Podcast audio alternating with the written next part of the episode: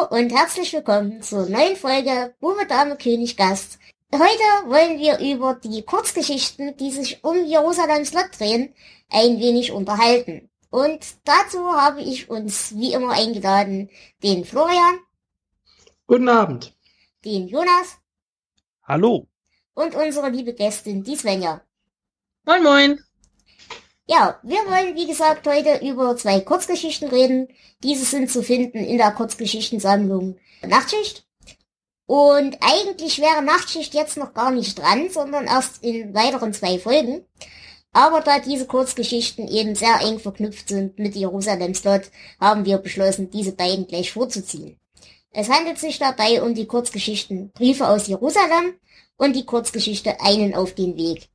Und dazwischen habe ich eventuell noch eine kleine Überraschung für euch, aber das werdet ihr dann feststellen, wenn es soweit ist. Deswegen an dieser Stelle übergebe ich das Wort an den Flo, der uns die beiden Kurzgeschichten ein wenig einordnet. Ja, wie du schon gesagt hast, machen wir heute einen Zeitsprung ins Jahr 1978. Stephen King veröffentlicht seine erste Kurzgeschichtensammlung Nachtschicht und äh, zwei dieser Geschichten sind direkt in Verbindung zu seinem Roman Brennen muss Salem. Die erste Geschichte, Briefe aus Jerusalem, hat King bereits zu seiner College-Zeit geschrieben. Sie wurde aber nie veröffentlicht. Sie bildet einen Prolog zu Brennen Salem. Ob das inhaltlich so ganz so stimmt, das werden wir diskutieren müssen. Die zweite Geschichte ist aber definitiv ein Epilog. Sie wurde 1972 bereits in der Zeitschrift Main veröffentlicht. Und äh, Jonas, gib uns doch mal den Inhalt zu. Briefe aus Jerusalem. Ja, und zwar die ganze Geschichte spielt 1850. In dem Jahr zieht Charles Boone in ein ja, Herrenhaus ein namens Chapelwaite in Maine. Und zwar hat er das Haus geerbt von seinem äh, Cousin, der äh, ja von der Veranda gestürzt und dabei gestorben ist. Und dabei hat er noch seinen äh, Diener und ja fast Freund, würde ich sagen, äh, Calvin er, beziehungsweise eher das Haus wird von der Bevölkerung gemieden. Ja, die sind alle nicht so begeistert davon, denken, das wäre ein Spukhaus. Beim Durchsehen des Hauses entdecken sie eine Karte von Jerusalems Lot, was da sehr in der Nähe wohl ist, und machen sich auf den Weg dorthin.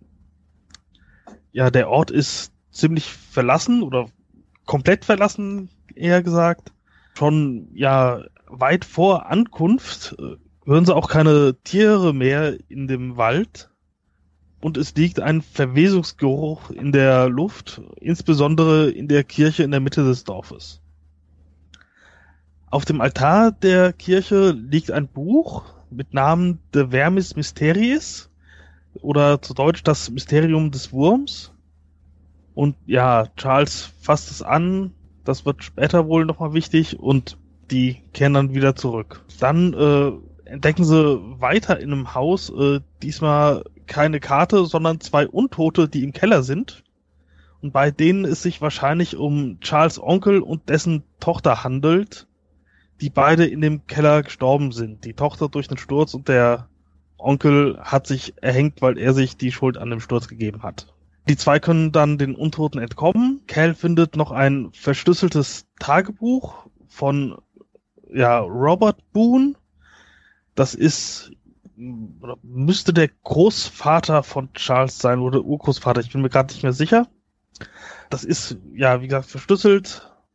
Er kann es äh, übersetzen, weil er den Schlüssel findet und der grobe Inhalt des Tagebuches ist, dass ein James Boone hat äh, Jerusalem Slot gegründet, 1710, und zwar als äh, ja, Sektenführer und lebt dann als ja, Priester und mit sehr vielen Frauen in dieser Stadt und äh, ja, dadurch, dass er so viele Frauen hat, kommt es da wohl auch zu Inzest und Fehlbildung bei äh, Neugeborenen. Ja, einer der Nachkommen flieht, vermutlich der Ur-Urgroßvater von Charles, lässt sich dann irgendwo nieder und dessen Enkel kommt dann wieder zurück und baut dieses Herrenhaus Chapelwaite zusammen mit seinem Bruder. Ja, dieser Robert und Philipp, das sind die, die das Haus gebaut haben.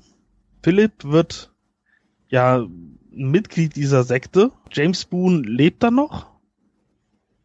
und ja, Robert besorgt ihm, dass dieses Wärmesbuch, von dem wir schon gehört haben, als Gegenleistung dafür, dass Philipp die Sekte verlässt. Der bricht aber sein Versprechen und wird stattdessen immer fanatischer. Ja, und letzten Endes verschwinden alle Einwohner von Jerusalem Slot inklusive Philipp. Das ist so das Letzte, was in dem Tagebuch steht. Ja, Charles und Cal kehren dann äh, nach Jerusalem Slot zurück und wollen dieses Buch verbrennen. Aber irgendetwas äh, ergreift Besitz von Charles und ja, er weiß nicht genau, was ihm geschieht, aber er liest aus dem Buch vor und beschwört etwas. Und ja, dann bricht unter dem Altar ein riesiges Maul hervor. Ja, man kann erkennen, dass es wahrscheinlich ein riesiger Wurm ist. Cal wird bei der ganzen Sache getötet. Charles schafft es gerade noch, das Buch zu verbrennen und dieser Wurm verschwindet wieder. Ein, ein paar Tage später wacht Charles in Chapelwaite wieder auf, weiß nicht genau, wie er hingekommen ist, schreibt einen letzten Brief an äh, ja seinen Freund, den er die ganze Zeit geschrieben hat, das habe ich gar nicht erwähnt. Und äh, danach ja gibt es kein Lebenszeichen mehr. Ja, zum Schluss äh, gibt es noch die Anmerkung über die Geschichte der Briefe, dass die dann letztendlich beim Empfänger angekommen sind. Und jetzt sind sie im Besitz eines James Robert Boone, der im Begriff steht, in Chapelwaite einzuziehen. Und zwar, äh, dieser Robert Boone will einziehen im Oktober 1971. Also gut 200, nee, 120 Jahre nach der Geschichte. Und das war's. Jo, das ist eigentlich eine sehr schöne Zusammenfassung der Geschichte. Das Interessante ist halt, dass ähm, mehr oder weniger wir zwei Handlungen haben.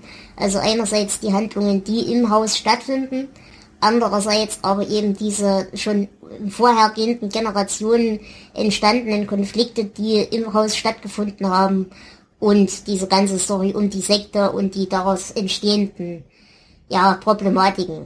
Das ist halt ein ja, mehr oder weniger gleichzeitig durchgeführter Handlungsstrang, der dann halt noch in die Zukunft getragen wird durch die neue Generation der neuen Bewohner, die dann als Ausblick gegeben werden im letzten Satz des Buches. So lässt sich vielleicht ganz gut zusammenfassen. Gut, dann würde ich sagen, kommen wir so ein bisschen in die Einzelbesprechung. Ähm, wollen wir die Charaktere erstmal durchgehen? Ja, können wir machen. Das ja. hat sich bewährt. Okay. Ähm, bei mir ist jetzt ein bisschen schwierig mit den Namen. Würde ich vorschlagen, wir fangen mit dem aktuellen Besitzer des Hauses an. Der ist ja, ähm, soweit wir das schon wissen, und das ist, denke ich, für die Handlung ganz relevant, ähm, ursprünglich von einem Hirnfieber genesen oder zumindest äh, potenziell genesen. Das heißt, er hatte wohl irgendein traumatisches Ereignis. Ich glaube, es wird irgendwie angedeutet, dass was mit seiner Frau war. Und ähm, deswegen hat er eben auch seinen Bediensteten beziehungsweise Freund mit dabei, der ein bisschen aufpassen soll, dass er sich eben schont und keinen Blödsinn macht. Was haltet ihr von dem? Ähm, er, ja, ist sehr äh, leichtfüßig unterwegs, glaube ich. Also er ist erstmal sehr positiv gestimmt. Ach, tolles Haus, äh, schön auf dem Land, in Meeresnähe, alles super. Äh, und ja, es klingt eigentlich auch, oder sein Tonfall zu den Leuten, an die er schreibt, ist immer sehr positiv. So finde ich das zumindest. Mhm. Also wir haben jetzt von, von Charles Boone geredet, ne? Genau. Ja. ja. Weil eben von der Frage wusste ich nicht, geht's jetzt um den ähm, Diener oder geht's um. Nein, nein, es geht erstmal um den, um den Besitzer. Entschuldigung. Okay, gut. Dann darf der Flo. ja, ich, ich finde die Herangehensweise über die Charaktere bei der Geschichte eigentlich ziemlich schwierig, mhm. weil sie ja nur aus Briefen und Tagebucheinträgen und so erzählt wird. Mhm. Also, äh, sie, sie ist die Kopie oder der Versuch, eine Lovecraft-Geschichte zu schreiben. Das ist ähm, das kommt ganz offensichtlich raus. Und wie auch bei Lovecraft finde ich hier die Charaktere eher relativ nichtssagend. Gerade dadurch, dass man sie auch nicht wirklich erlebt, sondern nur äh, in diesen Briefen nur so beschrieben bekommt, sind sie für mich keine richtigen, lebendigen Charaktere. Da habe ich immer schon so ein Problem mit. Können Ja. wir uns eventuell darauf einigen, dass die Charaktere, wenn sie einzeln stehen, relativ nichtssagend sind, aber durch ihre Beziehung zueinander definiert werden? Ja, das kann man so sagen. Ja. Denn ich finde zum Beispiel diese Männerfreundschaft zwischen äh, Charles Boone und seinem Kameraden sehr schön beschrieben eigentlich. Und auch sehr dieses, dieses Fürsorgeverhältnis, das eben ja da auch ausgedrückt wird, ist, glaube ich, sehr deutlich. Also es, man entwickelt trotzdem, dass beide für sich genommen relativ blass sind, äh, doch eine sehr große Sympathie, zumindest für einen von beiden, beziehungsweise sogar für alle beide. Das ist ja auch ganz häufig so in, ähm, in Romanen, die in, in Tagebucheinträgen oder Briefen verfasst werden, dass es ja alles eigentlich nur durch eine Perspektive gefiltert wird Mhm.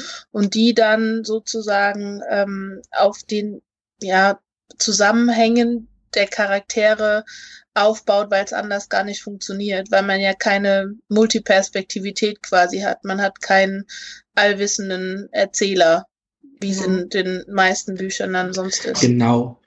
Charles Boone wird in seinen Briefen ja nicht schreiben, äh, heute war ich wieder sturzbesoffen und habe meine Frau geschlagen. Na Gut, die ist eh tot, aber ähm, also Ja, es, genau. ja, es fehlt diese Perspektive von außen. Ja, Genau. Aber das Ganze wird halt ein bisschen konterkariert, indem eben später dann äh, quasi im Epilog des Ganzen diese ja äh, diese Hirnerkrankung, dieses Hirnfieber nochmal erwähnt wird, wodurch halt diese zweite Ebene eines externen Beobachters reingebracht wird, der dann eben ja mehr oder weniger vermutet, dass Charles seinen Bediensteten da umgebracht hätte, statt eben diese diese Ereignisse, die angeblich stattgefunden hätten. Und äh, dadurch haben wir halt ein kleines bisschen eine externe Betrachtungsweise des Ganzen.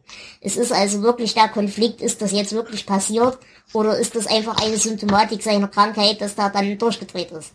Genau.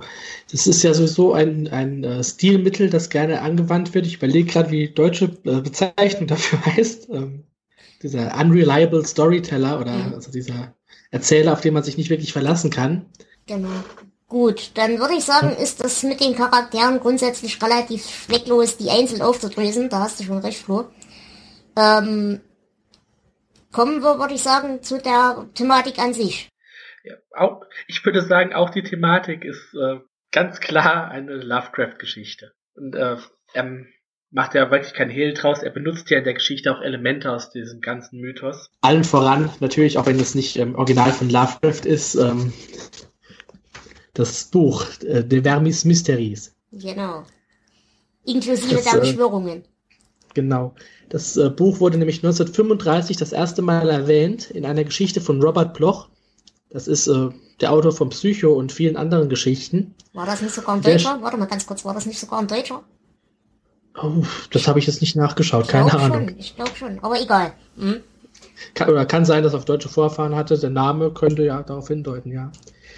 Äh, Der gehörte auf jeden Fall zu der Zeit ähm, zu dem Lovecraft-Circle, also zu den Schriftstellern, die sich um, um H.P. Lovecraft ähm, so vereint hatten, Mhm.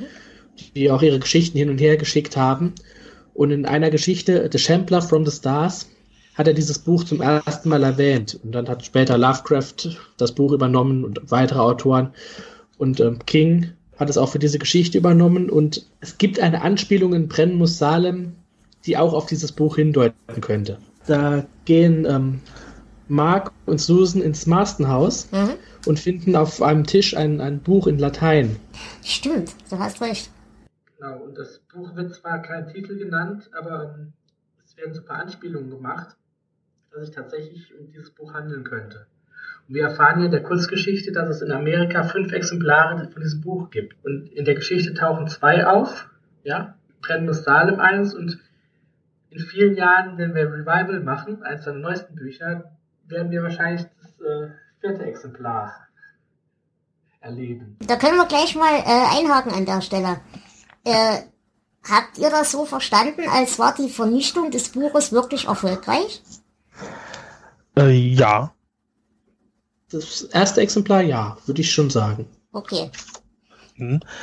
Ähm, ich ich habe gerade noch ein bisschen Trivia zu dem Buch. Mhm. Und zwar äh, Robert Bloch, der übrigens US-Amerikaner war, wollte das Buch ursprünglich Miseries of the Worm nennen. Allerdings hat Lovecraft Bloch dazu überredet, es auf Latein zu schreiben oder den Buchtitel in Latein zu wählen. Mhm. Ja, weil klingt halt gleich ein wenig pathetischer und äh, ja, Ja. es macht halt einfach mehr Sinn und es macht halt mehr her. Ja. Ja, wie gesagt, das Buch an sich ist eine sehr interessante Thematik, glaube ich, weil ja ähm, bei King auch generell ja Bücher oder allgemein Gegenstände sehr oft ein gewisses Eigenleben entwickeln und ja auch ähm, ja so Beschwörungen und so weiter gerne öfters mal auftauchen. Von daher ist das schon eine nette, ja, eine nette Begebenheit. Vor allem ist das Buch aber halt auch als Karikatur auf die Bibel zu, zu verstehen, denke ich. Das, ja, das könnte man von all diesen, äh, diesen verbotenen Büchern sagen, die gerade auch in dem Lovecraft-Mythos vorkommen. Auch das Necronomicon und diese anderen bekannten Geschichten. Die haben alle ja so quasi religiösen Status. Genau. Aber als Kontrast zur Bibel würde ich jetzt eher nicht sagen, da die Bibel ja eigentlich ist zwar ein religiöses Buch, aber eigentlich äh, mehr als Geschichtsbuch. Es werden Geschichten erzählt und äh, weniger Anleitungen gegeben für Rituale oder ähnliches. Zwar auch mal zwischendurch, Mhm. aber hauptsächlich äh, sind es ja geschichtliche Aufzeichnungen oder Aufzeichnungen von Sagen oder ähnlichem. Ja gut, ich meinte jetzt auch wirklich eher in der Darreichungsform. Das heißt, äh, wenn wir dann die Kirche eben betreten, es wird ja auch ein, ein, ja, ich glaube, ein umgedrehtes Kreuz gefunden, wenn ich mich nicht ganz täusche. Hm? Und ähm, es liegt halt mehr oder weniger auf dem Altar, beziehungsweise es ist halt schon, da, es ist eine ganze Umdrehung der, der kirchlichen Rituale. Also es ist quasi eine, eine dunkle Messe gewissermaßen. Und in Ja, dem Sinne funktioniert es halt als Bibel, als, als Kontrast zur Bibel. ja, Inhaltlich gebe ich dir natürlich völlig recht. Wobei wir ja auch nicht genau wissen, was in dem Buch drinsteht. Es kann ja durchaus auch sein, dass das 100 Anekdoten, wie der Wurm jetzt den nächsten Menschen gefressen hat, äh, drinstehen. Kann ja auch sein. das stimmt. Gut. Ich finde das halt schon in der Hinsicht aber, aber spannend, dass einfach ähm, ähm, dieses Buch dann so eine Rolle einnimmt und überhaupt nicht irgendwie ähm, andeutungsweise genannt wird, um was es da geht. Ja, gebe ich dir durchaus recht. Das Problem ist, äh, inwiefern würde das, naja gut, erstens, es würde die Geschichte nicht voranbringen, das sowieso. Aber ich glaube, es würde auch dieses, dieses Mysterium des unbegreiflichen Bösen ein bisschen entkräften, wenn du das genauer beschreibst. Ja, ich meine ja genau das, äh, dass es eben nicht so ist. Also dass man nicht weiß, was drin steht. Das ähm, gibt der Geschichte nochmal so ein, ja, so ein Aufhänger quasi, dass man Mhm. ähm, ja auch quasi weiterliest, beziehungsweise da Verknüpfung sucht und vielleicht auch seinen Kopf ein bisschen anstrengt, um zu gucken, was könnte denn da Genau. was sein. Also Kreativität anregen, Vorstellungsvermögen Genau. und so. Ich glaube, das ist das, was, was Lovecraft als äh, der kosmische Schrecken bezeichnet hat. Mhm. Diese Gefahr, dieses Unheil, das im Hintergrund lauert Mhm. das eigentlich größer ist, als das der Mensch es verstehen könnte. Genau. Würde ja gut passen, ja. Mhm. Ähm, wollen wir noch mal ein bisschen auf diese ganze Sektenthematik eingehen? Ja, können wir machen. Mhm. Also mein Gedanke dazu ist halt ähm, einerseits, wir haben halt wirklich diesen diesen deutlichen Konflikt zwischen den beiden Brüdern, den ursprünglichen Brüdern, die das Haus zusammengebaut haben. Ähm, der, denke ich, dann insgesamt auch als, als sehr wichtig eingestuft wird innerhalb der Geschichte, weil eben so ein bisschen mitschwingt, meiner Meinung nach, dass das Böse erst durch diesen Konflikt geschaffen wird, in die Welt getragen wird. Denn das ist ja auch so eine biblische Thematik, äh, der Brudermord, beziehungsweise das ist es in dem Fall nicht, aber der Konflikt zwischen zwei Brüdern ist ja auch eine große biblische Thematik, die in irgendeiner Form immer wieder aufgegriffen wird. Und äh, die Sektengründung, ich finde es halt schon ziemlich niedlich, dass äh, er glaubt, also der, der, der Bruder, der das Buch besorgt hat, dass der glaubt, sein Bruder würde aus der Sekte austreten, deren Führer er doch ist, äh, indem er ihm quasi noch das Werkzeug liefert, mit dem er noch wahnsinniger wird. Ja gut, allerdings denkt er bei dem Buch, handelt es sich um ein ja, Buch über Gartenanbau. Äh, ja, das ist dann mal ein klassischer Selbstbetrug, weil es wird ja schon angedeutet, wie geil er auf das Buch ursprünglich schon ist, also der, der Sektenführerbruder. Ähm, wie geil er auf das Buch ist, da wird es bestimmt nicht nur um Gartenanbau gehen. Und ich glaube auch nicht, dass sich ein Mensch das so schön reden kann, wie er das gern möchte. Da sind wir eben wieder bei der, bei der unterschiedlichen Darstellung. Denn das Tagebuch ist ja eben äh, von dem, in Anführungsstrichen, unschuldigen Bruder, äh, der halt sich da auch möglichst, möglichst gut aussehen lassen möchte. Und hm. was mir noch aufgefallen ist, ähm, diese ganze Thematik mit der Sekte, das haben wir ja gerne überall, dass eben so kleine Gesellschaften äh, verderbt sind bis ins Mark als komplette Gesellschaft. Das ist ja auch eine Andeutung, die in Brenn Salem dann wieder so ein bisschen rauskommt. Das hatten wir in der letzten Folge schon wegen der Ratten. Ähm, es, es wird halt dadurch suggeriert, dass nicht nur dieser einzelne Mensch verderbt ist bis ins Mark oder schlecht ist bis ins Mark, sondern dass er eine ganze Gesellschaft dazu bringen kann, verderbt und, und unrein zu werden. Was sich dann halt wieder, und das hatten wir auch schon in der äh, Jerusalem-Slot-Folge, ähm, dass sich halt auch diese Verderbtheit in der körperlichen Missgestaltung äußert. Also in dem Falle eben die Missbildungen durch den Inzest und so weiter. Ja, und auch die Rattensymbolik kommt natürlich auch wieder vor. Genau. Ähm, ich habe noch eine kurze Frage. Das Buch wurde wann geschrieben? Ähm, genaues Datum habe ich nicht als seine College-Zeit geschrieben, also Ende der 60er halt vielleicht. Okay, nee, dann macht meine Theorie keinen Sinn. Erzähl sie uns trotzdem mal spaßeshalber. Ja, oh. und zwar gab es nämlich in den 70ern eine Sekte namens People's Temple, mhm. äh, geführt von einem Jim, jo Jim Jones, der äh, dann 74 ein, ja, eine Stadt namens Jonestown gegründet hat in Guyana. Und das sind die Freunde mit dem Kool-Aid, ne? Mhm. Kool-Aid? Kool-Aid Da war das, da war das Gift drin. Äh, ach so, die, die, diese äh, Cyankali-Limonade? Genau. Ja. Ja, ja. Äh, genau. Zu der Erklärung, mhm. es ist übrigens im amerikanischen Sprachraum bis heute ein, ja, ein Running Gag zu sagen, äh, I won't drink my Kool-Aid. also so ungefähr, ich trinke die Scheiße nicht, wenn einem irgendjemand irgendwelche Bullshit verkaufen möchte, der im Endeffekt schädlich für einen ist. Aber deine Theorie vielleicht gar nicht so falsch, äh, nur der falsche Mord. Äh, ja, ähm, gut, der Mord, der war sowieso später. Der war 79, glaube ich, aber mhm. quasi die, diese äh, Gründung einer Stadt durch eine Sekte. Genau. Wobei ich glaube, das dürfte eigentlich im englisch-amerikanischen Raum gar nicht so selten sein. Ich glaube, das ist eine Thematik, die die da unten gerne mal durchexerziert haben, oder? Ja, ich denke da so an 69, an Charles Manson zum Beispiel. Genau. Das könnte vielleicht da noch äh, prominenter gewesen sein. Mhm. Ja, ich hatte beim Googlen bin ich als erstes auf die gestoßen, weil ich halt explizit nach den 70er Jahren gesucht habe. Ja, genau. Nee, aber wie gesagt, also das ist nicht abwegig, da bist du schon nah dran, würde ich sagen. Okay, dann haben wir zum Inhalt grob noch irgendwas zu sagen? Ich wüsste jetzt nichts mehr. Svenja, du noch irgendwas? Ähm, also das Einzige, was mir ähm, jetzt so im, im, zum ersten eigentlich aufgefallen ist, als, als ich es dann gelesen habe, war eben dieses äh, ähm, ja typische Horrorhaus-Szenario, was mhm. ja ganz oft in, in Horrorfilmen halt einfach kommt und ähm, auf dessen Ursprung man dann eben zurückgeht, die Suche danach und so weiter. Also das wäre mehr ja natürlich in Richtung Symbolik, also was ähm, die Bedeutung des Hauses und so weiter, mhm. aber es hat jetzt eher weniger dann mit dem Inhalt zu tun. Okay, ähm, zum Inhalt, zum Haus gleich mal eine Frage. Wir haben ja zwei Häuser. Wir haben einmal das Wohnhaus. Äh, dazu kannst du, wenn dir da was einfällt, gerne nachher noch was sagen, wenn wir bei der Symbolik sind.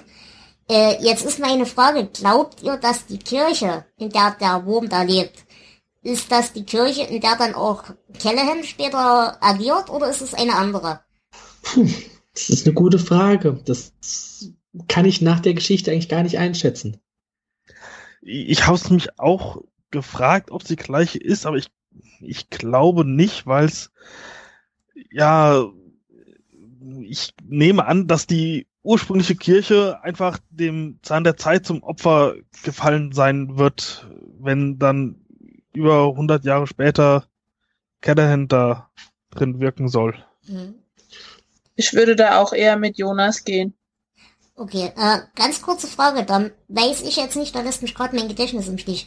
Äh, in, in Brennen muss Salem gab es nie eine Zeitangabe, ne? Wann das war. Ähm, das hat in der Gegenwart gespielt, also Mitte der 70, aber keine genaue Angabe. Weil ich überlege jetzt gerade, wenn der neue Besitzer ins Haus einzieht, der ja äh, quasi ein, ein Nachfahre der ursprünglich handelnden Person ist, der müsste doch eigentlich fast zeitgleich zu Brennen Salem dann ein, eingezogen sein, ne? Ich glaube, irgendwo ist die Angabe 1971. Das dürfte ja Das fast heißt- hinkommen. Genau, das sagen wir mal fünf Jahre zuvor. Das ist relativ zeitgleich. Und damit haben Mhm. wir halt wieder einen schönen Brückenschluss, dass eben das Böse, das sich durchs Blut, durch die Ahnenfolge hinwegzieht, wieder in die Stadt eingezogen ist. Das fand ich einen hübschen Gedanken an der ganzen Geschichte. Mhm, ja. Ähm, wollen wir erst die Symbolik machen oder erst die Zitate? Symbolik. Ähm, ja, gerne. Dann kann ich noch überlegen, ob ich ein Zitat habe. Svenja, möchtest du anfangen mit der Symbolik? Also wie gesagt, das, ähm, das Einzige, was mir jetzt so ähm, ähm, ja so stark aufgefallen ist, ist halt die Symbolik des Hauses als ähm, ähm, ja auch Relikt von Geschichte. Also je nachdem, was in einem Haus passiert ist, ähm, spielt für die nachfolgende Generation oder für wen auch immer man, ähm, für wer auch immer da einzieht, eine bestimmte Rolle, beziehungsweise vielleicht der, der nicht einzieht, unbedingt selbst direkt. Aber wir haben ja die Reaktion der äh, Bewohner ähm, von den umliegenden ähm, Ortschaften, die ja ja sehr negativ auf Mhm. den erneuten Einzug reagieren. Also ähm, diese Symbolik des äh, Horrorhauses hab, haben wir ja durchweg in dem ganzen Genre immer mal wieder und immer wieder aufs Neue auch aufgelegt. Mhm. Und ähm, ja, was mich im Prinzip hier so ähm, fasziniert hat, war am Anfang einfach die Beschreibung, ähm, diese optimale Lage und dass es so idyllisch wäre und dass der Charles eigentlich sehr begeistert von, von ähm, dem Haus ist und ähm, zunächst eben dieser erste positive Eindruck sehr, ähm, ja, auch fast schon überwältigend äh, rüberkommt und dann erst durch die äh, Mrs. Cloris ähm, ja, ihn zum Nachdenken bringt und dann auch, was eben dort passiert ist mit seinem Cousin und so weiter. Und dann reihen sich daran diese ganzen anderen Ereignisse ja dran. Und Mhm. ähm, das Haus wird ja auch eben später nochmal dann ähm, eine größere Rolle spielen, als es darum geht, wer das gebaut hat und äh, dieser Streit zwischen Philip und Robert. Also dementsprechend steht dieses Haus, diese Residenz schon auch für mich ähm, mit ja als Hauptnebenschauplatz äh, Genau. in der Geschichte eine sehr, sehr wesentliche Rolle. Genau. Ähm, an Der der Ort Stelle. Hm? fast ja als Charakter auch. Wie bitte? Oder auch als Charakter, wie wir das auch beim Marston House in Brennmus Salem hatten. Dass das Ja. Haus eigentlich eine eigene Figur ist. Genau. Ähm, ich würde an der Stelle auch gleich weitermachen mit dem Haus.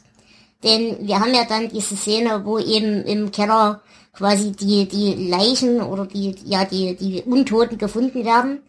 Was halt auch so ein bisschen dafür steht, dass die Geister beziehungsweise die Konflikte der Vergangenheit, egal wie viele Generationen vergangen sind, halt trotzdem bestehen bleiben und sich im Endeffekt sogar manifestieren können.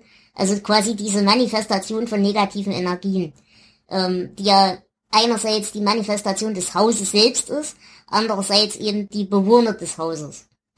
Ähm, außerdem hatten wir ja schon drüber geredet, dass eben diese ganze Kirchenmythologie und äh, Kirchenbeschreibung karikiert wird, beziehungsweise ja kontrastiert wird durch eben zum Beispiel die Umkehrung, also ein umgekehrtes Kreuz, das äh, dämonische Buch als Ersatz für die Bibel und so weiter und so fort.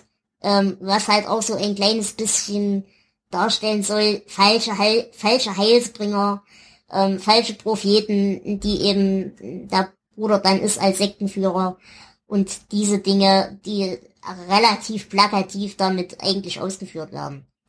Das Interessante ist, denke ich, aber in der ganzen Geschichte vor allem der Wurm.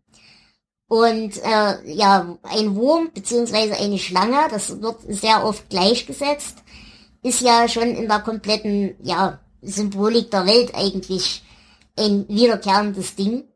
Das heißt, äh, es gibt ja schon in unserer Mythologie eben den Lindwurm, es gibt die biblische Schlange, wie gesagt, die ja den Sündenfall erst in die Welt gebracht hat und so weiter und so fort.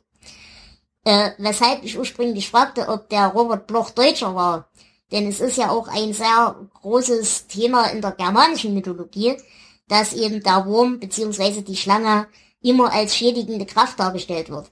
Das heißt, äh, sie lebt unter der Erde, sie bedroht die Erde, zum Beispiel in Form der Midgard-Schlange.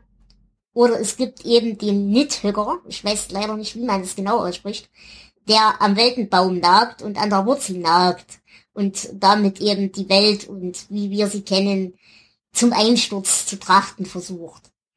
Äh, also wirklich dieses äh, ist ist ist nagt etwas an den Manifesten, an den Grundfesten unserer Welt, wie wir sie uns gerne vorstellen wollen und wie wir glauben, wie sie ist. Ähm, weshalb eben dieses Surreale noch ein bisschen ausgeprägter rauskommt in der ganzen Geschichte. Äh, in der christlichen Umgebung ist natürlich die Schlange und der Wurm natürlich auch immer nieder und verderbt, dämonisch. Das Interessante ist aber dabei, dass er auch für glaubensschwache Menschen in der Bibel verwendet wird. Ähm, deswegen fragte ich vor uns, ob ihr glaubt, dass die Kirche dieselbe von Callahan ist. Denn wenn der Wurm symbolisch für glaubensschwache Menschen steht, dann ist das natürlich das optimale Zuhause für ein Pater Callahan. Von dem wir ja schon gelernt haben, dass der nicht unbedingt der ja, glaubenstreueste, glaubensfesteste Mensch auf Erden ist. Und in der Traumdeutung wird der Wurm sehr gerne für ungelöste Konflikte und Gewissensbisse ähm, umgedeutet, was natürlich auch wieder auf die Beziehung der beiden Brüder äh, zum Beispiel sich sehr deutlich anwenden lässt. Also da ist halt, sind halt zwei Brüder, die versuchen sich gegenseitig irgendwie zu retten, aneinander zu binden.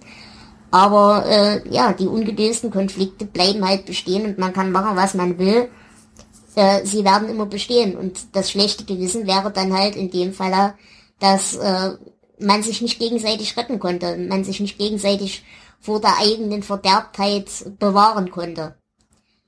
Und wir haben halt hier wieder die obligatorische Blutsymbolik, die ist hier halt im Falle der, der Ahnenreihe dann gegeben. Also die Brüder, die das Haus gebaut haben, dann der Zwischenmieter, der äh, Charles Boone, und als Epilog eben der neue Mieter, der ja auch mit denen ver verwandt ist in irgendeiner Form. Dadurch haben wir eben eine Konstanz des Bösen innerhalb von Salem, die ja dann eben auch für Salems Lot relevant ist. Ja, mehr hätte ich zur Symbolik erstmal nicht zu sagen. Gibt's Ergänzungen? Ähm, ja, mir sind noch die Ziegenmelker aufgefallen. Mhm. Äh, da muss ich erstmal gucken, was das ist. Und zwar sind das äh, Vögel, mhm. nachtaktive Vögel. Und da kam mir direkt der Gedanke, das ist äh, wie Fledermäuse, nur lauter. Stimmt, das ist, hm? Was dann wieder die Brücke zu den Vampiren äh, schlagen würde. Genau. Ja, sonst noch irgendwelche Hinweise? Hm, zur Symbolik der Geschichte direkt nicht, aber ähm, vielleicht zur Symbolik des Aufbaus. Also wir haben ja gesagt, das hm. ist in Briefform so geschrieben. Und ähm, Brennmus Salems großes Vorbild war ja Dracula. Und auch Dracula ist in Briefform geschrieben. Mhm. Und äh, so hat King diese Geschichte auch Bram Stoker gewidmet, dem Autor von Dracula. Genau. Und ähm, was denke ich auch noch relevant ist in der ganzen Sache, dass eben der Wurm sich ja, der Wurm wird ja nicht vernichtet, er verzieht sich ja nur. Er hat Schmerzen und er ist nicht begeistert von der ganzen Aktion, aber er verzieht sich nur und er ist nicht verschwunden. Also das Böse bleibt konstant vorhanden. Okay, Mm, dann würde ich sagen, wenn ihr nichts weiter habt, kommen wir zu den Querverweisen. Mhm. Da wird ja erstmal nur zu, zu Jerusalems Slot, ne? Ja. Das haben wir ja schon oft genug gesagt. Genau. Und äh, ansonsten, wie auch schon erwähnt, äh, taucht das Buch nochmal im Roman Revival auf. Äh, ansonsten gibt es innerhalb des King-Universums nicht sehr viele Querverweise. Ähm, gibt noch ein paar Gegenstände, die man ja mit Wohlwollen dem dunklen Turm zurechnen könnte. Aber das, das will jetzt zu weit führen, glaube ich. Und ansonsten gibt es Querverweis zu den Werken von Lovecraft hauptsächlich. Das Einzige, was mir noch einfallen würde als Hinweis zum Turm, da bin ich aber eben auch wieder sehr sensibilisiert. Ähm, es gibt da ein Zitat, der Wald war eine Schwelgerei in leuchtenden Farben, doch für mich schien Scharlachrot alles andere zu überdecken. Ja, ob das mit dem König zu tun hat, das. Ja, aber es taucht doch auch bemerkenswert oft auf. Ja. Ja, Hm. Jonas, du wolltest noch irgendwas sagen, klar? Äh, genau, also ich habe äh, mehrere inhaltliche Verweise nach äh, Jerusalems Lot. Mhm.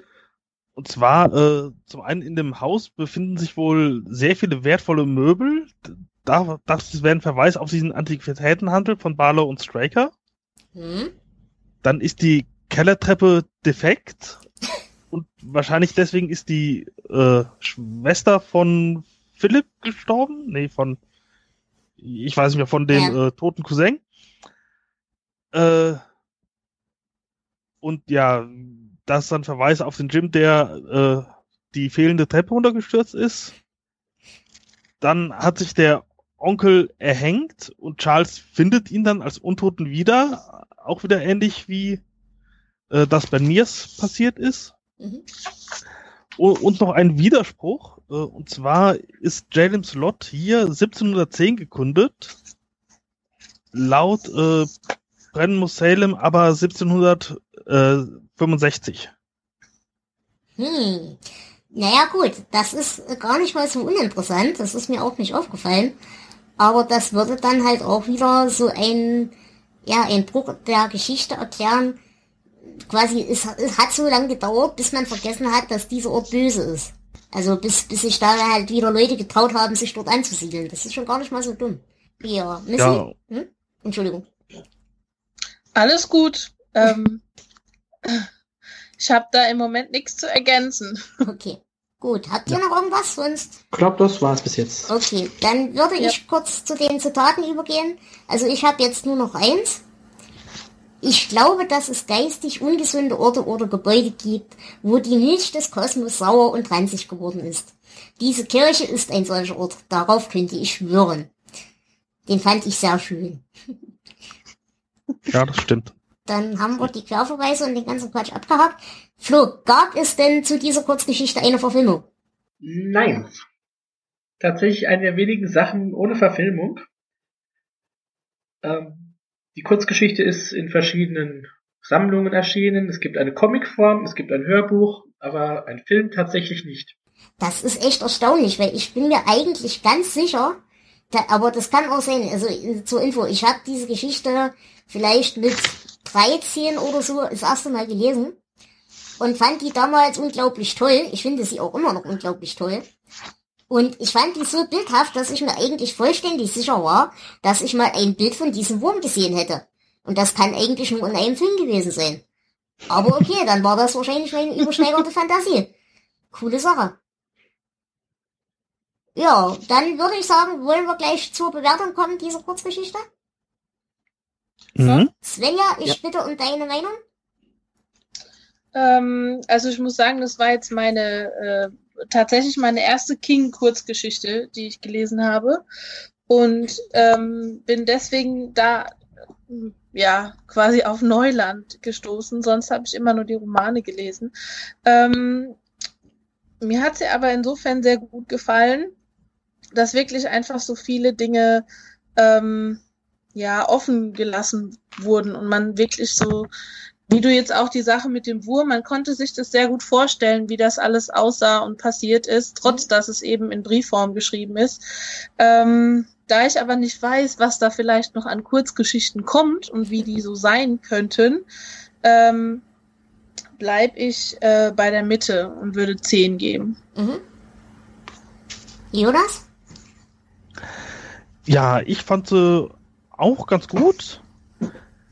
Äh, war schön geschrieben. Ich konnte mir äh, vieles auch wirklich bildhaft vorstellen.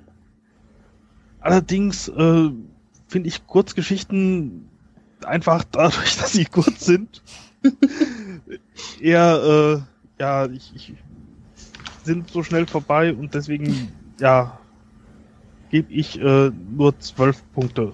Okay. Flo? Ich mag sehr gerne die Geschichten von Lovecraft. Ich bin auch ein Kurzgeschichtenfreund. Aber für mich ist die Geschichte irgendwie ja nur ein Abklatsch. Zwar kein schwacher Abklatsch, aber ich bin nicht so der, der große Fan. Ähm, ich gebe aber trotzdem neun Punkte, weil schlecht ist sie ja nicht wirklich. Ähm, ich weiß natürlich auch, was kommt. Es kommt noch erheblich Besseres.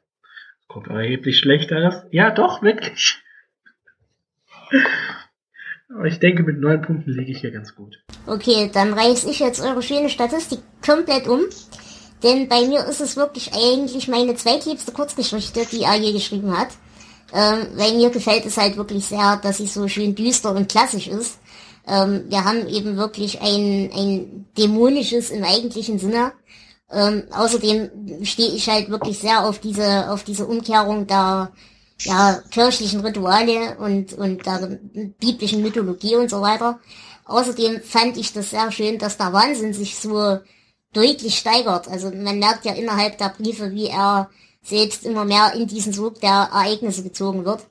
Und natürlich auch dieses wiederholende und verbindende Element, dass eben das äh, Böse sich ja nicht verschwindet, sondern einfach fortpflanzt.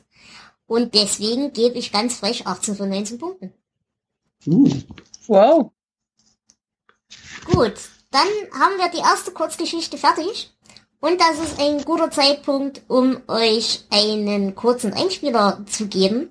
Denn ich habe mich mit der lieben Katrin, das ist die eigentlich geplante Gästin für den Brillen Musalem Cast, ja, hier reinzuschneiden. Und ich werde mich kurz mit ihr nochmal über Brillen Musalem unterhalten. Es wird nur ein paar Minuten dauern, nur damit ihr die Stimme von Katrin nochmal gehört habt und auch einen kurzen Überblick über die Ereignisse von Brennen Musalem habt. Viel Spaß beim Anhören. So, wie versprochen, habe ich euch jetzt die Katrin in mein Skype geholt, um mit ihr noch einmal kurz über Brennen Musalem zu reden. Liebe Katrin, ich freue mich sehr, dass es jetzt doch noch geklappt hat, dass wir kurz miteinander reden können. Hallo. Hi Dena, es freut mich auch total, dass wir das heute nochmal schaffen. Und wie gesagt, ich hoffe sehr, dass wir es auf lange Sicht mit einem anderen Buch auch nochmal ausführlicher hinbekommen. Denn ich denke, du bist eine sehr angenehme Gästin, mit der wir auch sehr viel Spaß haben würden. Vielen Dank für die Blumen. Dann würde ich sagen, äh, fangen wir an, über Jerusalems Lot bzw. Brennen Salem zu reden, denn dafür sind wir ja da. Äh, ganz kurz für den Hörer nochmal die Zusammenfassung. In Jerusalems Lot äh, passiert eigentlich so viel nicht. Die Grundausgangslage ist die, dass Ben Marston, ein ja mehr oder weniger erfolgreicher Schriftsteller, in die Stadt seiner Heimat zurückkommt, um über ein Buch ein Kindheitstrauma zu verarbeiten, das er sich im städtischen Gruselhaus eingefangen hat. Statt dieses Trauma verarbeiten zu können, passiert es aber, dass er sich einem viel größeren Trauma stellen muss, denn in Jerusalems Lot ist das Böse eingezogen, und zwar in Form von Vampiren. Und deswegen würde ich sagen, liebe Katrin, erzähl mir doch, warum du dieses Buch gern magst, warum du gerne über dieses Buch mit uns podcasten wolltest und generell, was dir dahingehend erstmal wichtig ist. Gerne. Ähm, Jerusalem's Slot war tatsächlich eins, ich glaube sogar das erste Buch, was ich jemals hatte zum Thema Vampirismus. Und ähm, wenn man bei mir auf mein Twitter-Profil schaut, steht da ja auch Vampirprinzessin und ähm, ich habe zwei lustige Narben am Hals, äh, die sehr stark an ein Vampirbiss erinnern. Und irgendwie hat mich dieses Buch damals geprägt. Ähm, das ist, ich habe es damals von meinem Großvater gekriegt und äh, das ist tatsächlich eines der ganz wenigen Bücher, was ich von ihm jemals auf Deutsch bekommen habe. Und das ist noch so eine Ausgabe von, warte mal, hier steht äh, von 1979. Also so ein uralt Ding mit ja. vorne, Dan vorne Danny noch drauf und ähm, ja, Vampire ist halt echt so eins der Themen, was mich total immer wieder fasziniert und ja, wenn es ein Buch von Stephen King zum Thema Vampire gibt, ja, hallo, dann äh, muss das halt sein. Nein, wie gesagt, da freuen wir uns auch sehr, dass wir da dich als Gästin kriegen konnten, auch wenn es jetzt nur in kurzer Form ist. Aber ja, das ist ja besser als gar nichts. mhm, genau. Hast du denn in diesem Buch einen Lieblingscharakter oder sowas? Das finde ich in diesem Buch sehr schwer, ähm, weil ich tatsächlich so ein bisschen mit euch übereinstimme, dass die meisten Charaktere eher so ein bisschen hm sind. Mhm. Ähm, ich finde die Konstellation zwischen Ben und Susan ganz interessant. Mhm. Ähm, auch gerade diese Anspielungen halt durch Dracula. Ähm, ja? Ja, ja, nee, ich muss da so. nur drüber lachen, weil du hast, du hast recht. Wie gesagt, mir persönlich ging es so, dass ich die ganze Zeit äh, Tanz der Vampire in meinem geistigen Ohr hatte. Ja, ja, ja. und das, äh, ist teilweise ganz, ganz, ganz extrem. Das ging mir tatsächlich auch so. Ähm, ich habe damals Brennen muss Salem gelesen, habe das vor, keine Ahnung, 15 Jahren nochmal gelesen Mhm. und habe letztes Jahr zum ersten Mal Tanz der Vampire geschaut.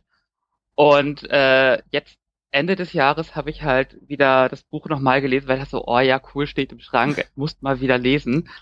Und da war sie so, mein Gott, ja, ich, ich weiß ganz genau, was du meinst. Das ist so, das, das ist so Faust wie auf Auge, ne? Ist Genau. äh, unglaublich. Ähm, ja, ich weiß nicht. Ähm, die meisten Charaktere finde ich halt echt, ja, keine Ahnung, blass. Und da finde Mhm. ich Barlow noch irgendwie mit am interessantesten.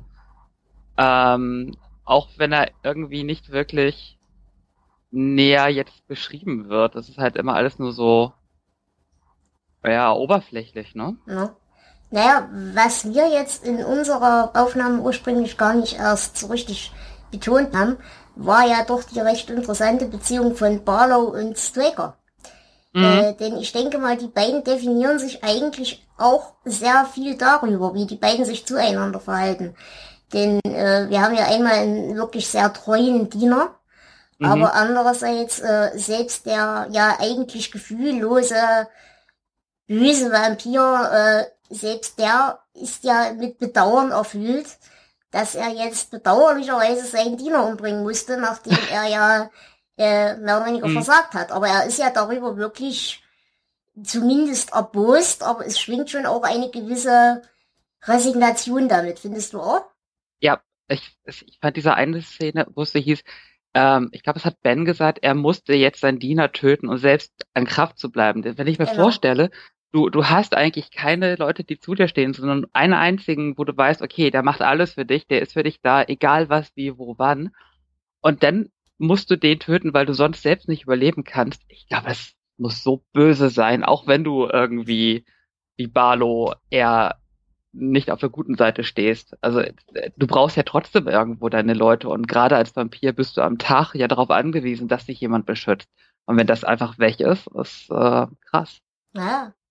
Nee, also das, das ist doch so ein Punkt, der ist mir aufgefallen, dass wir den nicht angesprochen hatten. Aber deswegen freue ich mich ganz sehr, dass wir das mit der jetzt doch hinterlegen.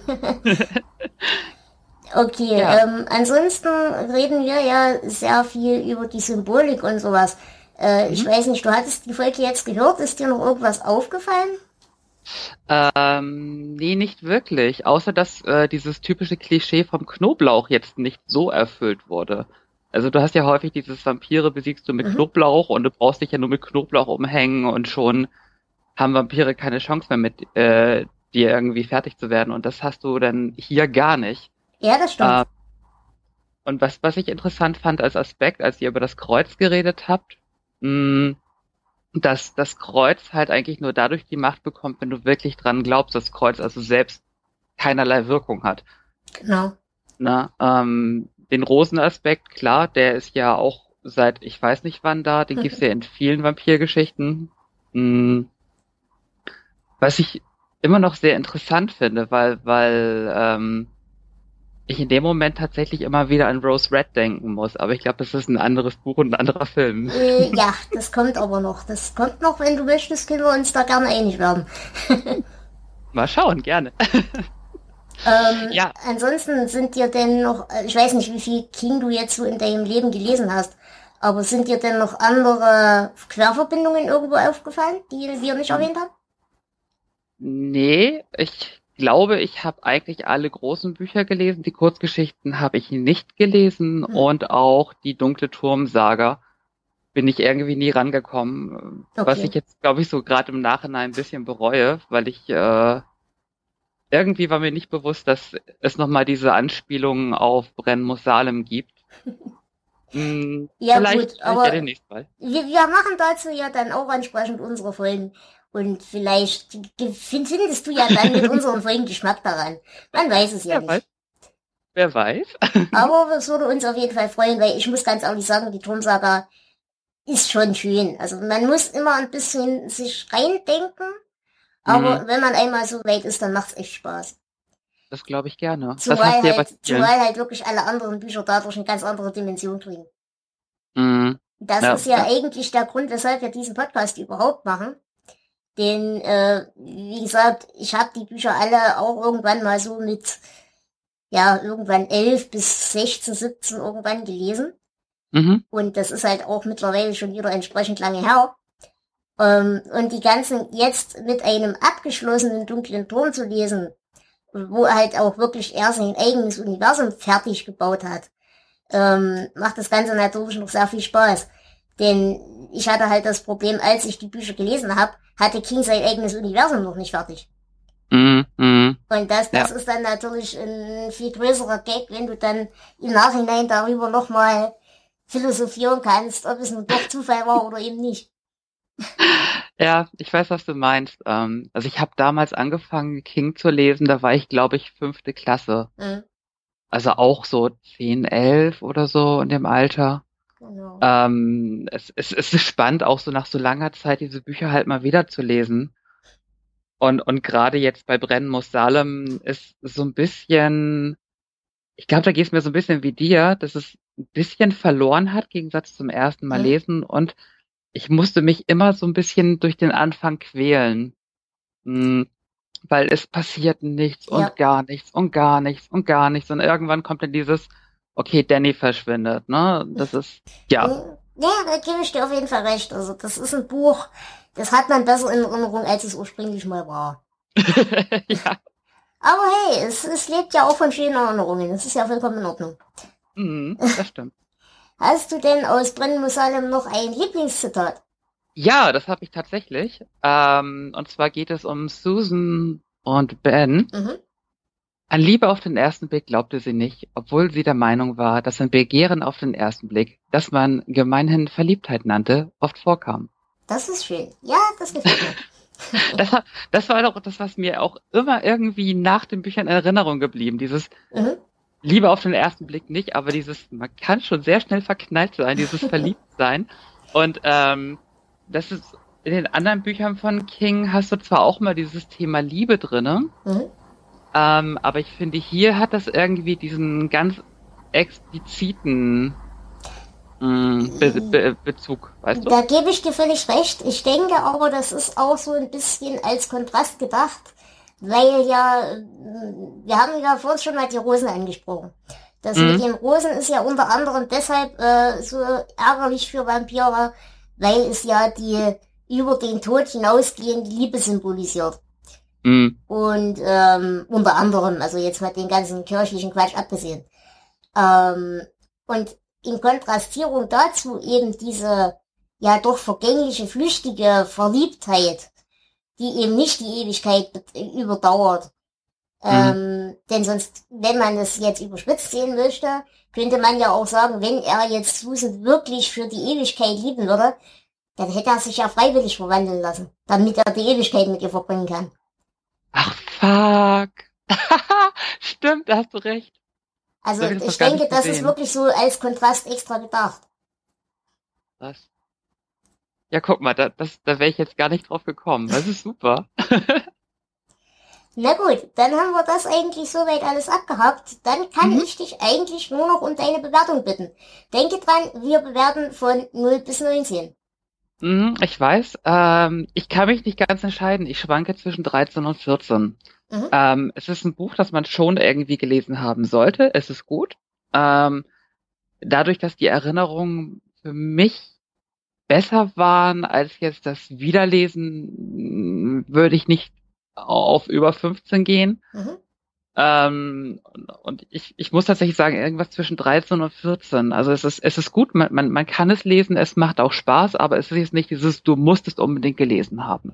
Da wir einen Mittelwert ausrechnen müssen für unsere Bücher. Okay. Äh, Dann mache ich Dann mache ich 13. Machst du 13, alles klar. Dann werden diese 13 Punkte vermerkt. Und ja, wie gesagt, ansonsten hast du noch irgendwelche Anmerkungen, was, was du gerne loswerden würdest? Ähm, nee, spontan nicht. Okay. Dann, liebe Katrin, danke ich dir ganz, ganz sehr für diese tolle Aufnahme. Und wie gesagt, wir hoffen wirklich sehr, dass wir es noch schaffen, dich als Gast in einer der zukünftigen zehn Jahre, denn der Podcast ist auf verdammt lange Dauer angelegt, äh, begrüßen Was? zu können als Gast. Es würde uns auf jeden Fall Spaß machen. Ich würde mich auch wirklich sehr, sehr freuen. Und ähm, ich bedanke mich, dass es heute noch geklappt hat. Wunderbar. Dann lass es dir gut gehen, mach dir einen wunderschönen Tag, mach dir ein wunderschönes Wochenende und Du dir pass auch. gut auf dich auf. Danke dir. Wird ja auch. Ciao. Ciao. Gut. Dann danke ich nochmal der lieben Katrin für ihre Zeit und ihre Geduld und ihre Aufnahme. Und an der Stelle wollen wir dann auch gleich weitermachen mit der zweiten Kurzgeschichte. Diese ist einen auf den Weg. Und Flo, du wolltest uns nochmal ganz kurz die Geschichte einordnen. Da gibt's ja diesmal nicht viel zu sagen. Genau, die Einordnung ist äh, ziemlich dasselbe wie bei der ersten Geschichte. Ähm, hier wissen wir, wann sie geschrieben ist. Das war im Jahr 1972 und sie ist vorher in einer Zeitschrift Maine veröffentlicht worden. Genau. Gut, dann würde ich gleich das Wort zu Jonas übergeben, der uns den Inhalt nochmal zusammenfasst. Ja, und zwar, es geht um einen Mr. Lumley aus New Jersey. Der ist gerade mit seiner Frau und seiner Tochter unterwegs in Maine. Sie geraten in einen Schneesturm, kommen von der Straße ab und ja, bleiben liegen. Und zwar in Jerusalem Slot. Lumley lässt dann seine Frau und Tochter im Wagen zurück, bei laufendem Motor, mit Heizung und allem, denen geht's gut. Und geht ja los, um Hilfe zu holen. Und zwar braucht er ganze sechs Meilen, bis er in die Kneipe Tukis reinkommt. Dort trifft er den Kneipier Tuki und den Stammgast Booth, die gerade ja ein letztes Glas trinken wollten. Die äh, ja helfen ihm dann auch nach ein bisschen Diskussion, fahren mit ihm zurück nach Salem's Lot. Dort angekommen merken sie, dass äh, der Wagen leer steht, obwohl der Motor noch läuft. Ja, Lumley sucht weiter. Die anderen folgen ihm, weil sie ihn jetzt auch nicht da allein lassen wollten. Er findet seine Frau, die inzwischen zum Vampir verwandelt worden ist und wird von ihr gebissen. Tugin Booth äh, laufen zurück zum Auto. Da treffen sie auf äh, die Tochter von Lumley, die steht auf dem Schnee, ohne einzusinken, beeinflusst Booth, dass er sie hochhebt, will sie bei und will ihn beißen. Äh, Tuki wirft eine Bibel, die er mitgenommen hat, nach ihr. Sie wird getroffen und verschwindet anschließend. Und dann, ja, fahren die zurück in die Kneipe und denken sich, ach, besser erzählen wir niemandem was, glaubt uns sowieso keiner. Und das war es eigentlich auch schon. Genau. Ja, wie gesagt, äh, ist halt eine Kurzgeschichte, da kann man sich nicht mehr aus den Fingern saugen, als da ist. ähm, dann würde ich sagen, äh, über die Charaktere einzeln reden brauchen wir auch an der Stelle nicht, weil die auch wieder relativ blass und farblos sind. Stimmt ihr mir dazu? Ja. Ja, Auch wenn wir hier wieder das Thema der Männerfreundschaft haben, zwischen äh, Tuki und Booth, das ist das Einzige, was diese Charaktere auch wirklich definiert. Wie in der Geschichte vorher schon. Genau. Und halt, ähm, das Ganze wird halt eigentlich nur klar gemacht, diese, diese, ja, zwei Männer oder zwei Menschen gegen äh, die böse Außenwelt. So in etwa lässt sich das vielleicht zusammenfassen.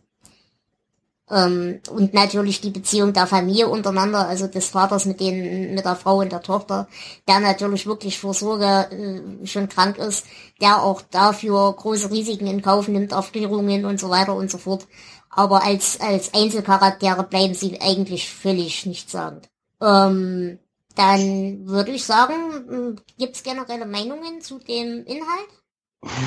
Es ist zu wenig Inhalt, es ist schwer, eine Meinung zu, zu haben. Es, es ist so Horror-Fast-Food.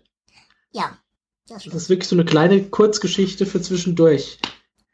Und es ist noch dazu nicht, da, nicht nur Fastfood, es ist das chinesische Essen der Horrorliteratur, denn es bleibt eigentlich nichts hängen und nach zehn Minuten hat man wieder Hunger. Genau. Das hast du sehr schön gesagt. Okay. Ähm, was mir jetzt an der Stelle nur auffallen würde, ist halt, dass hier sehr schön auch ähm, der Kontrast gebildet wird zu den eingeschworenen Bewohnern der Dorfgemeinschaft, die halt schon den ganzen Kram um Jerusalems Lot kennen, sich da auch mehr oder weniger unberedet darüber äh, ja verständigen, ohne darüber sprechen zu müssen. Das heißt, jeder weiß, in Jerusalems Lot ist irgendwas böse. Keiner möchte es wirklich benennen, um es nicht zu beschreien. Ähm, und dann eben der starke Kontrast zu diesem Außenseiter, zu diesem Großstädter, der ja per se schon doof sein muss, eigentlich.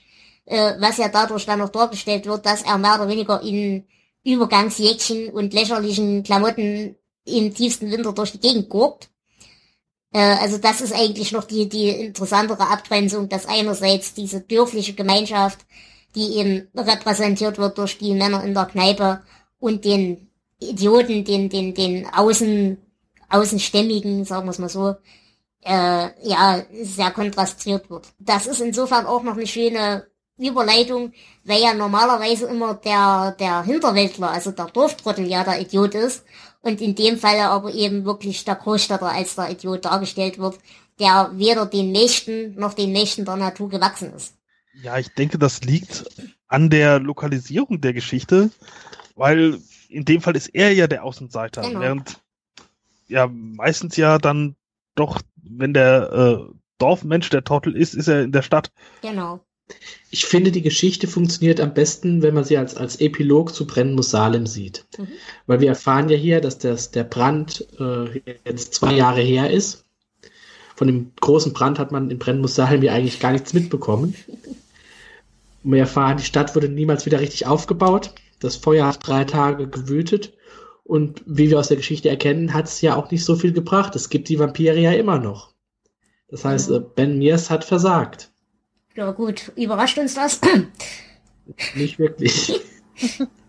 Äh, nein, das, das Interessante daran ist halt, äh, wie du schon sagtest, die Stadt wurde nie wieder aufgebaut. Dadurch haben wir halt einen Ringschluss wieder, dass ähm, wir hatten ja schon in der ersten Kurzgeschichte erwähnt, dass die Stadt für einige Jahre verlassen war. Also es gibt da eben einen ungefähr 60 Jahre dauernden Schnitt, wo offiziell die Stadt nie existiert hat. Ähm, dann kommt eben dazwischen irgendwann Brennen Musalem. Und nach Brennen Musalem ist dann wieder eine kurze Zeit, wo die Stadt nie wieder aufgebaut worden ist und mehr oder weniger komplett verlassen war. Das heißt, äh, es ist halt in seiner Boshaftigkeit der Stadt trotzdem ein Überdauern. Äh, quasi das Böse überlebt, nur die Menschen ändern sich. Genau. Die, Mhm. selbst, selbst ohne Menschen äh, kann das Böse, das in dieser Stadt ist, weitermachen. Genau. Irgendwann, wenn die Geschichten vergessen sind, werden die Menschen zurückkehren und dann kann das Böse wieder zuschlagen. Genau. Das trifft ganz gut. Ähm, dann habe ich eine kurze Frage. Es gibt meiner Meinung nach da ein kleines bisschen ein Plothole in der ganzen Geschichte, was eine Kunst ist auf, ich glaube, zwölf Seiten. Äh, in Salem's Lot ist euch das aufgefallen, braucht ja ursprünglich die Verwandlung sehr viel länger. Ja, Äh, und jetzt ist halt so, die sind da vielleicht seit 30 Minuten gestrandet oder so, wie auch immer, wie lange der vielleicht gebraucht hat, um von seinem Auto da in die Kneipe zu latschen. Äh, und jetzt ist das Kind schon nach 30 Minuten ver äh, verändert. Also Selbst wenn es ein paar Stunden wären. Also ähm, es ist es immer ist noch kein. Vergleich. Genau. Genau. Und was mir auch noch aufgefallen ist, ähm, es wird ja dann am Ende der Geschichte, wo sie eben beschließen, niemanden davon zu erzählen, es wird das Auto gefunden, aber niemand findet die Bibel, die nach dem Vampirkind geworfen worden ist. wird das extra erwähnt, dass sie nicht gefunden wird? Nein, aber es wird extra erwähnt, dass das Auto gefunden wird. Von daher, äh, wenn dann eben noch so a- anerzählt wird, dass die äh, niemanden da wirklich erzählen will, was da passiert ist, äh, finde ich das schon bemerkenswert, dass das so unter den Tisch fallen gelassen wird. Jetzt ist natürlich die Frage, soll das andeuten, dass auch der Sheriff quasi da lieber drüber hinweg guckt, oder ist das einfach Zufall? Du sagtest, es ist niemals Zufall. Na gut. Ich sehe es als Zufall. Okay. Ja, ich bin da eigentlich auch eher so beim Flo, weil bevor du das jetzt gesagt hattest, war mir das gar nicht so bewusst. Hm. Da habe ich nicht drüber nachgedacht. Wobei ich auch schon äh, denke, also auch der Sheriff wird drüber hinweggucken. Ich, ich denke, dass diese ganzen Leute, die in der Umgebung wohnen, schon wissen, was da in Wirklichkeit abgeht. Auch wenn sie nicht vielleicht nicht wissen, ja, das sind Vampire. Sie wissen aber, irgendetwas Böses ist in seinem Slot. Und äh, solange wir das schön unter dem Teppich halten, passiert uns nichts. Aber ich denke, dass trotzdem die Bibel ist zu. Ja. Äh, und es wird ja auch so erwähnt, dass quasi aus unerklärlichen Gründen, das wird auch so genannt, äh, irgendwie jeder im Umland äh, Christophorus-Medaillen und Kreuze trägt und eigentlich niemand so richtig erwähnt, warum, aber jeder macht es. Womit wir halt wieder dabei sind, dass dieses Böse, was da herrscht, ja, so halb unterschwellig gerne vergessen werden würde, aber es wird halt trotzdem nicht vergessen, aber niemand redet darüber. Ja. Gut, ähm, Inhalt, hat noch jemand irgendwas? Ähm, ja, ich habe noch eine äh, Sache, die nicht so ganz zu der vorhergehenden Geschichte Mhm. passt. Und zwar sieht man am Hals der Mutter Bissspuren. Hm. Und die sind vorher äh, verschwunden, nachdem die Leute tot waren. Stimmt. Also entweder läuft die Verwandlung hier komplett anders ab oder das ist auch einfach ein ja, stilistischer Fehler. Da möchte ich an der Stelle mal ganz kurz einen Gedanken einbringen, um vielleicht die Ehre der Geschichte zu verteidigen. Wir haben ja in Brennen Salem schon erwähnt, dass äh, dieser ganze Vampirismus weniger als was Dämonisches dargestellt wird, sondern vielmehr als Krankheit. Und wenn man jetzt ganz viel guten Willen hat und ganz viel Fantasie, könnte man sagen, so eine Grippe mutiert ja auch. Das heißt, es könnte durchaus sein, dass sich diese Verwandlung und diese, diese Krankheit Vampirismus auch weiterentwickelt und zum Beispiel schneller wirkt, schneller tödlich ist und so weiter und so fort. Äh, das nur als Gedankengang, womit wir wieder bei der Krankheitsthematik wären. Aber das ist wirklich weit hergeholt. Das ist nur guter Wille und Fantasie. Ja. Naja, so weit hergeholt ist es nicht. Mit mutierten Grippen kriegen wir es bald zu tun. Ja, wie gesagt, ansonsten haben wir halt den Rückschluss zu Brennen muss Salem durch den großen Brand und den Rückschluss wieder zu Briefe aus Jerusalem, dadurch, dass eben äh, wieder die Stadt verlassen wird und wieder nicht so richtig darüber geredet wird, warum denn überhaupt. Was dann eben die Zukunft wieder öffnet für späteres Böse. Äh, habt ihr sonst noch irgendwas zum Inhalt zu sagen? Ich nicht.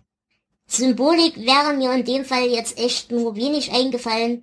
Wir hätten einerseits den Schnee, also das reine Weiß, das eigentliche, ja, eigentlich eine Schönheit, eine Stille, aber auch Tod suggeriert, weil im Winter ist ja die Natur tot und so weiter und so fort. Ähm, andererseits haben wir halt den Kontrast der kuscheligen warmen Kneipe mit dem guten Schnaps und andererseits die böse, böse große Außenwelt und eben den Kontrast, äh, die liebe, kuschelige kleine Stadtgemeinschaft in Kontrast zu dem idiotischen Außenweltler, der da einfach in die Situation stolpert und das Böse eigentlich wieder ins Bewusstsein zieht, ins Bewusstsein holt und auch andere damit gefährdet, weil ja die Dorfbewohner dann potenziell in die Gefahr laufen, gebissen zu werden. Das ist das eine. Und andererseits ist natürlich die Symbolik, dass wir da ausgerechnet ein Vampirkind nehmen, weil das Böse auch vor unschuldigen Kindern keinen Halt macht. äh, und ähnlichen plakativen Blödsinn, aber keine tiefgehende Symbolik im eigentlichen Sinne. Das denke ich auch. Die, die auffälligste Symbolik ist wirklich der Schnee, der wie ein, wie du sagst, als Symbol der Stille auch wie ein Tuch so über Salem's Lot liegt. Man weiß was drunter, aber man lässt es lieber liegen. Die Schneelandschaft hat ja auch generell ähm, etwas sehr Mystisches an sich und ähm, etwas mehr Bedrohliches, Unheimliches, ähm, weil ich glaube einfach dadurch, dass ähm, es ja auch ähm, bei Geschichten, in der Schnee vorkommt, ganz häufig mh, in Dämmerung oder Morgengrauen stattfindet, dass man da auch einfach diese Lichtverhältnisse hat. Dieser extrem leuchtende weiße Schnee, dazu dann die ganz die Person, ähm, dass einfach dieser dieser Kontrast eine große Rolle spielt auch. Es erzeugt ja auch sofort eine Stimmung. Jeder hat das schon mal erlebt. Man kann sich da direkt reinfühlen. Das äh, ist auch für eine Kurzgeschichte gut, weil man braucht nicht viel Erklärung. Mhm. Also ich war ein einziges Mal im Mondschein Schlitten fahren. Ähm, es hatte einerseits was Wunderschönes, ähm, weil die Situation einfach so ungewohnt war. Aber andererseits war es eben auch äh, unheimlich und bedrohlich, weil es war auch ein Wald in der Nähe und es wirkt einfach bei Nacht, mhm. beim Mondschein, der Schnee ganz anders. Also das ähm, äh, kreiert ja dann beim Leser auch die, die Stimmung einfach. Genau. Gut, dann hätten wir die Symbolik auch ausführlich, so gut es geht.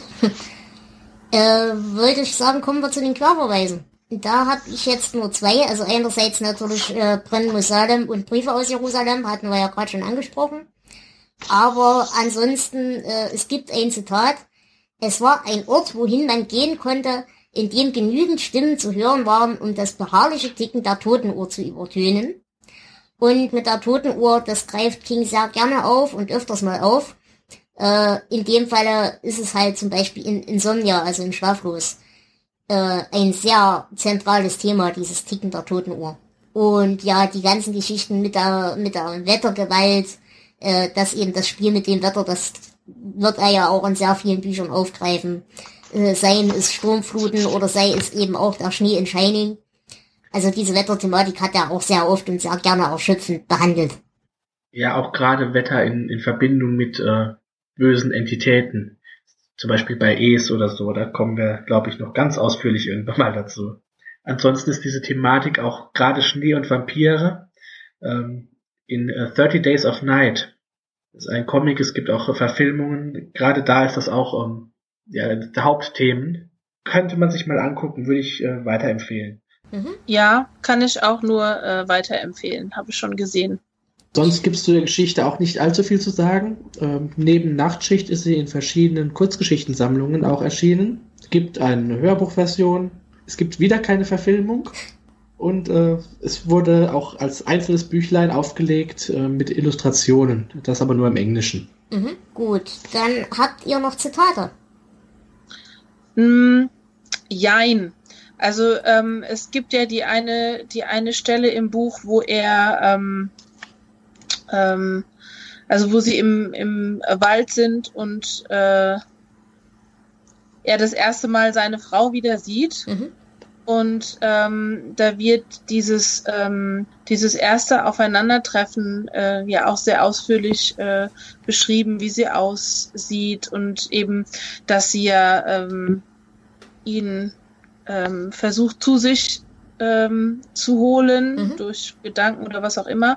Und da wird sie beschrieben äh, oder verglichen mit einem äh, mit den Frauen aus den Gedichten von äh, Walter de la Mer Mhm. Und ähm, diesen, äh, ja, diese Gedichte habe ich mir mal durchgelesen, weil es mich dann doch auch interessiert hat.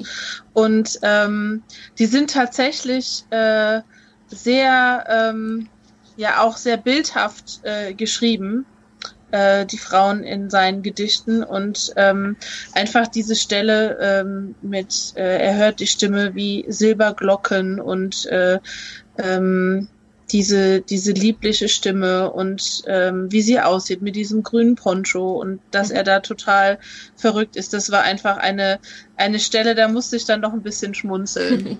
okay, äh, ansonsten habe ich noch ein Zitat, oder zwei sogar. Ich habe den Eindruck, diese Hand ist gerade deinem Gehirn entwischt. Das fand ich sehr schön. Und äh, womit wir wieder bei der Symbolik wären. In der Stimme des Schneesturms liegt der Tod, weißer Tod und vielleicht Schlimmeres über den Tod hinaus. Mhm, sehr gut. Hat sonst noch jemand irgendwas? Ja, ich habe noch eins. Mhm. Zwar New Jersey. Wenn es Menschen gibt, die noch blöder sind als die aus New York, dann sind es die Burschen aus New Jersey. genau. das, das, das, gibt doch mal wieder diese äh, Vorurteile gegenüber den Stadtmenschen äh, da. Und ja, auch ein Hinweis auf diese Rivalität zwischen New York und New Jersey von einem Außenstehenden sogar, äh, der möglicherweise auch noch nie in einem dieser Orte war. Genau. Gut, dann würde ich sagen, bitte ich euch um eure Bewertung. Würde ich sagen, Flo, fängst du an? Ich mag chinesisches Essen. Trotzdem kann ich der Geschichte natürlich jetzt keine hohe Punktzahl geben. Es ist einfach zu wenig dran. Äh, es ist eine Frühlingsrolle. Aber trotzdem würde ich auch hier, ich habe mich gut unterhalten gefühlt, äh, trotzdem auch neun Punkte geben. Mhm. Jonas?